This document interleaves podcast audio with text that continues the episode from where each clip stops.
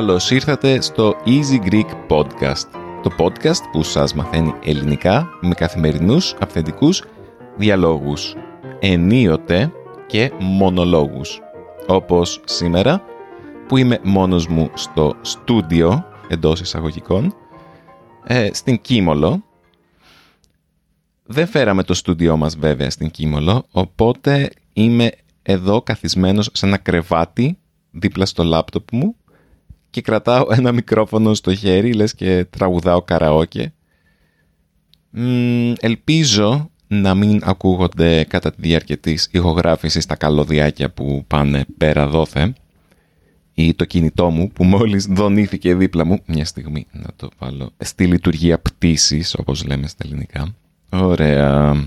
Παιδιά, έχω την αίσθηση ότι έχουμε να ηχογραφήσουμε επεισόδιο πολύ καιρό. Δηλαδή, Τελευταία φορά που ηχογραφήσαμε ήμασταν στην Αθήνα και από τότε έχουν περάσει πολλές μέρες. Ε, για την ακρίβεια έχει περάσει σχεδόν ένας μήνας. Φοβερό.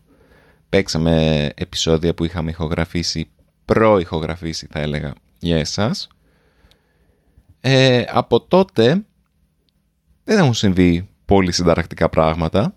Δεν μετράω την επίσκεψή μας από τον φίλο και υποστηρικτή μας Τζίνο, ο οποίος έχει μιλήσει και στο podcast σε ένα άλλο επεισόδιο. Γεια σου Τζίνο και ευχαριστούμε πολύ για όλα. Έχει συμβεί ένα συνταρακτικό πράγμα στη ζωή μου προσωπικά και αυτό ήταν η επίσκεψή μου, το ταξίδι μου στη Σαμοθράκη και γι' αυτό ήθελα να σας μιλήσω σήμερα. Λοιπόν, έχω μιλήσει πολλές φορές για τη Σαμοθράκη στο podcast νομίζω και όχι μόνο είναι ένα από τα αγαπημένα μου μέρη στην Ελλάδα αλλά και σε ολόκληρο τον κόσμο. Γιατί; Γιατί είναι ένα ελληνικό νησί σαν όλα τα άλλα, αλλά έχει κάποιες σημαντικές διαφορές. Κάποια πράγματα που κάνουν τη Σαμοθράκη μοναδική. Καταρχάς, στη Σαμοθράκη είναι το όρος Σάος, αλλιώς και φεγγάρι, και αυτό το βουνό τυχαίνει να είναι το πιο ψηλό βουνό σε όλο το Αιγαίο. Κάπου στα 1600-1700 μέτρα κάπου εκεί γύρω. Δεν είναι και πολύ μικρό βουνό, έτσι. Είναι πιο ψηλό από τα βουνά που έχουμε στην Αθήνα σχεδόν. Είναι πράγμα. Και σε μία μεριά του νησιού αναβλύζουν πηγές. Οπότε αυτό το νησί έχει ποτάμια, έχει ρέματα, έχει πάρα πολύ πράσινο έχει δάση. Και δεν έχει δάση έτσι απλά, έχει δάση από πλατάνια. Αυτά τα δέντρα, ξέρετε, που χρειάζονται πάρα πολύ νερό. Έχει φαράγγια, έχει νερά, έχει πάρα πολύ πλούσια ε, πανίδα, έχει πολλά ζώα, έντομα, πουλιά, γίνεται χαμός. Για να σας δώσω να καταλάβετε, η λέξη κλειδί στη Σαμοθράκη είναι η λέξη βάθρα. Οι βάθρες είναι μικρές λιμνούλες κάτω από καταράκτες όπου μαζεύεται πολύ γλυκό νερό και μπορείς να κολυμπήσεις μέσα σε αυτές τις λιμνούλες. Είναι αρκετά μεγάλες για να κολυμπήσεις. Κάποιες είναι σαν μικρές πισίνες σε μέγεθος και άλλες είναι αρκετά μεγάλες. Έχουν, ξέρω εγώ, την έκταση μισού γηπέδου ποδοσφαίρου, για παράδειγμα. Οι μεγαλύτερες από αυτές. Σε αυτές τις βάθρες αλλά και στα ποτάμια υπάρχουν κάποιες πολύ χαρακτηριστικές μπλε λιβελούλες οι οποίες δεν φοβούνται καθόλου τους ανθρώπους. Έρχονται και κάθονται πάνω σου. Πάνω στο κεφάλι σου, πάνω στα χέρια σου και τους αρέσει επίσης πάρα πολύ να τις βγάζεις φωτογραφίες. Εγώ νομίζω ότι στην πραγματικότητα είναι νεράιδες. Αν σας αρέσει η φύση, είναι απλά ένας παράδεισος επί της γης. Και τυχαίνει να μου αρέσει η φύση, οπότε η Σαμοθράκη μεταξιδεύει σε ένα άλλο σύμπαν. Ένα σύμπαν όπου ο άνθρωπος δεν επεμβαίνει στη φύση τόσο πολύ, όπου είναι απλά ένας επισκέπτης στη φύση ή συνυπάρχει με τη φύση, δεν την καταστρέφει όπως συμβαίνει σε τόσα άλλα μέρη της Ελλάδας και του κόσμου. Και το λέω αυτό αυτές τις ημέρες που για άλλον έναν χρόνο έχουμε καταστροφικές πυρκαγιές που αφήνουν πίσω τους το χάος, καμένη γη στην κυριολεξία. Και η Σαμοθράκη έχει υποστεί πυρκαγιές βέβαια, αλλά έχει καταφέρει να επιζήσει, έχει καταφέρει να παραμείνει αυτό το νησί αναλύωτο εδώ και πολλά χρόνια.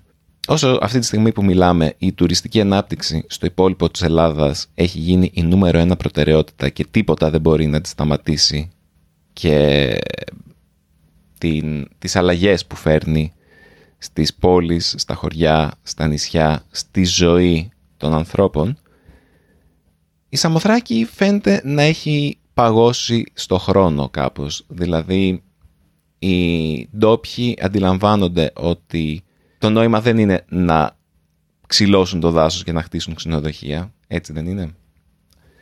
Όπως συμβαίνει σε πολλά άλλα μέρη της χώρας, όπου επιτρέπουν να κάνουν κάποια δάση και να φυτρώσουν ξενοδοχεία εκεί που μέχρι πριν ήταν φύση.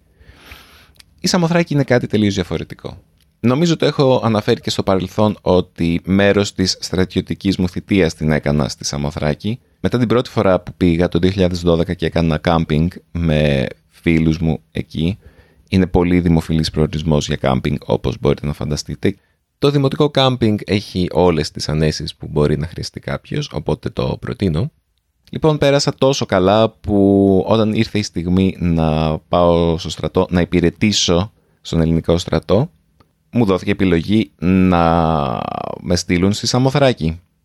Και αυτό θεωρούταν δυσμενής μετάθεση. Δηλαδή, σου λέγανε «Ω καημένο παιδί, θα πας στη Σαμοθράκη, έλα πατ πατ, μην ανησυχείς, αν πας σε Σαμοθράκη, δύο μήνες πριν τελειώσει η θητεία σου, θα μπορείς να πας πίσω στο σπίτι σου, γιατί είναι τόσο μακριά και καταλαβαίνουμε ότι είναι τόσο δύσκολο. Εγώ φυσικά από μέσα μου ήμουνα yes, yes, yes, Σαμοθράκη, ναι, ναι, ναι, πάμε, πάμε, πάμε, πάμε. Και εντάξει, δεν είναι το ίδιο πράγμα να πηγαίνεις διακοπές σαν κατασκηνωτής ε, στη Σαμοθράκη και το στρατόπεδο ήταν από τη μεριά του νησιού που δεν έχει τα, τα δάση και αυτό το τεράστιο φυσικό πλούτο είναι, ήταν πιο κοντά στο λιμάνι, στην Καμαριώτισσα. Αλλά και πάλι, όταν δεν ήμουν σε κάποιο φυλάκιο να παρατηρώ τις βραχονισίδες μας με κιάλια, όταν δεν έπρεπε να κάνω τέτοια πράγματα, ζούσα εκεί την παράλληλη πραγματικότητα του στρατού, όπου κάποια στιγμή θα πρέπει να καλέσω κάποιον άντρα που έχει επίσης υπηρετήσει στο στρατό να τα συζητήσουμε αυτά, θα είχε ενδιαφέρον. Ίσως Μπορεί και όχι, γιατί οι συζητήσεις για το στρατό έχουν τη φήμη στην Ελλάδα ότι ενδιαφέρουν πάντα και μόνο αυτούς που τα έχουν περάσει και κανέναν άλλον. Πάντως, είχα την ευκαιρία στις εξόδους μου και στις άδειες να μένω σε αυτό το νησί, το οποίο ήταν πάρα πολύ σημαντικό. Δεν θα ήθελα να είμαι πουθενά αλλού. Σας έκανα λοιπόν αυτό το μακρύ πρόλογο για να σας πω ότι έμεινα μία εβδομάδα στο νησί της Αμοθράκης. Ο λόγος που πήγα ήταν για ένα σεμινάριο βασικά, για ένα βιωματικό εργαστήρι θεραπείας και αυτογνωσίας θα το έλεγα, ε, που χρησιμοποιεί την τεχνική των ολοτροπικών αναπνοών, στα αγγλικά holotropic breathwork, νομίζω το ανέφερα και πριν λίγο καιρό. Η λέξη holotropic ή ολοτροπικός είναι ένας νεολογισμός που σκέφτηκε ο εμπνευστής αυτής της μεθόδου, ο κύριος Stan Groff και έρχεται από τις λέξεις όλων και από τη λέξη τροπή ή τρέπιν. Κοινώς είναι οι αναπνοές που σε στρέφουν προς το όλον, όπως είναι το ηλιοτρόπιο που στρέφεται προς τον ήλιο, αυτές οι αναπνοές σε στρέφουν προς την ολότητα. Δημιουργούν μία τροπή προς την ολότητα. Μπορεί να αναρωτιέστε τι ακριβώς είναι αυτό. Είναι αρκετά δύσκολο να σας εξηγήσω. Είναι κάτι πολύ βιωματικό. Πάντως, με λίγα λόγια, με τη χρήση αυτών των αναπνοών έχουμε πρόσβαση σε υλικό, ψυχολογικό υλικό, ε, τραυματικό υλικό, το οποίο δεν έχουμε στην καθημερινότητά μας και μπορεί καν να μην θυμόμαστε. Με τη χρήση αυτών των ολοτροπικών αναπνοών μπορούμε να γιατρέψουμε τραύματά μας, μπορούμε να κάνουμε μια ανασκόπηση στη ζωή μας, να δούμε τι κάνουμε σωστά, τι κάνουμε λάθος, τι μπορούμε να βελτιώσουμε. Βγαίνουν θέματα μας ψυχολογικά και τα εξετάζουμε από μια οπτική γωνία. Οι ολοτροπικές αναπνοές μας επιτρέπουν να μπούμε σε μια μη κανονική κατάσταση συνειδητότητας, όπου βλέπουμε τη ζωή μας και τον εαυτό μας από ένα τελείως διαφορετικό μάτι, όπως ε, λένε και στις ίδιες τις αναπνοές αυτές, μπαίνουμε σε μια κατάσταση όπου ενεργοποιούμε τον εσωτερικό μας θεραπευτή.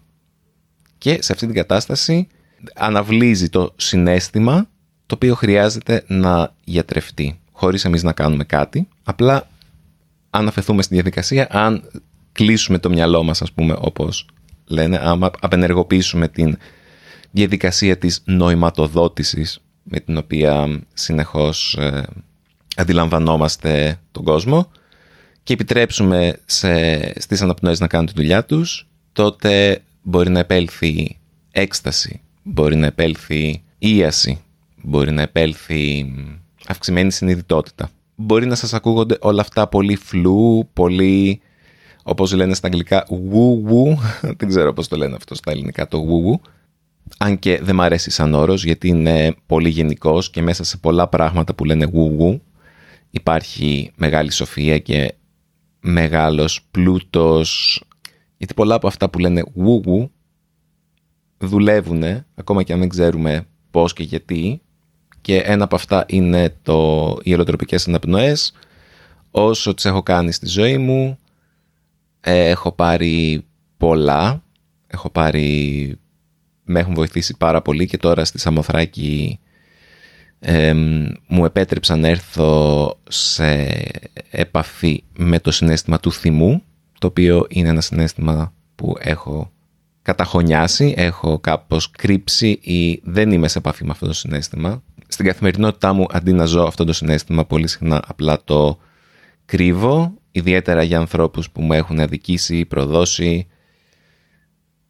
Με τις ολοτροπικές αναπνοές κατάφερα να έρθω σε επαφή με αυτό το συνέστημα και να το επεξεργαστώ και να δω πώς μπορώ να το εντάξω καλύτερα στη ζωή μου έτσι ώστε να μην με τρώει από μέσα. Γιατί είμαι σίγουρος ότι καταλαβαίνετε κι εσείς ότι δεν είναι καλό ούτε για την ψυχική μας υγεία ούτε για την σωματική μας υγεία ένα συνέστημα σαν το θυμό να το κρατάμε μέσα μας.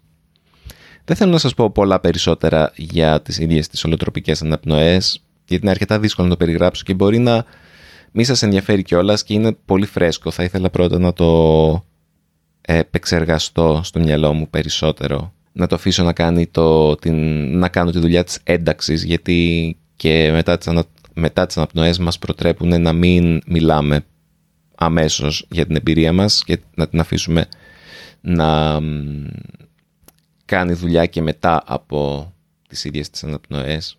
Αλλά μπορώ να σας πω ότι είναι κάτι που σας προτείνω ανεπιφύλακτα και να το ψάξετε. Ειδικά αν έχετε προσπαθήσει να δουλέψετε με κάποιο τραύμα σας ή κάποια άσχημη εμπειρία ή κάποια ανάμνηση δύσκολη και καμία τεχνική της mainstream ψυχολογίας ή ψυχανάλυσης δεν σας έχει βοηθήσει. Αυτές οι τεχνικές ξεφεύγουν από το mainstream και επειδή δεν χρησιμοποιούν μεθόδους που παραδέχεται η δυτική επιστήμη και ψυχολογία κάπως δεν είναι αποδεκτές αλλά δοκιμάστε τεστ και μπορεί να εκπλαγείτε από την αποτελεσματικότητά τους. Αυτό θα πω πόνο. Η Σαμοθράκη, για να επιστρέψουμε και να κλείσουμε με τη Σαμοθράκη, είναι μια εξαιρετική τοποθεσία για κάτι τέτοιο, γιατί είσαι μέσα στη φύση, έρχεσαι σε επαφή με ένα ένστικτο, επιτρέπει η, η, η φύση πιο εύκολα να κλείσει το μυαλό και ο εγκέφαλος, να κλείσουν τα τα, τα κομμάτια του κεφάλου που δεν θέλουμε να είναι ενεργοποιημένα τέλος πάντων σε τέτοιες διαδικασίες.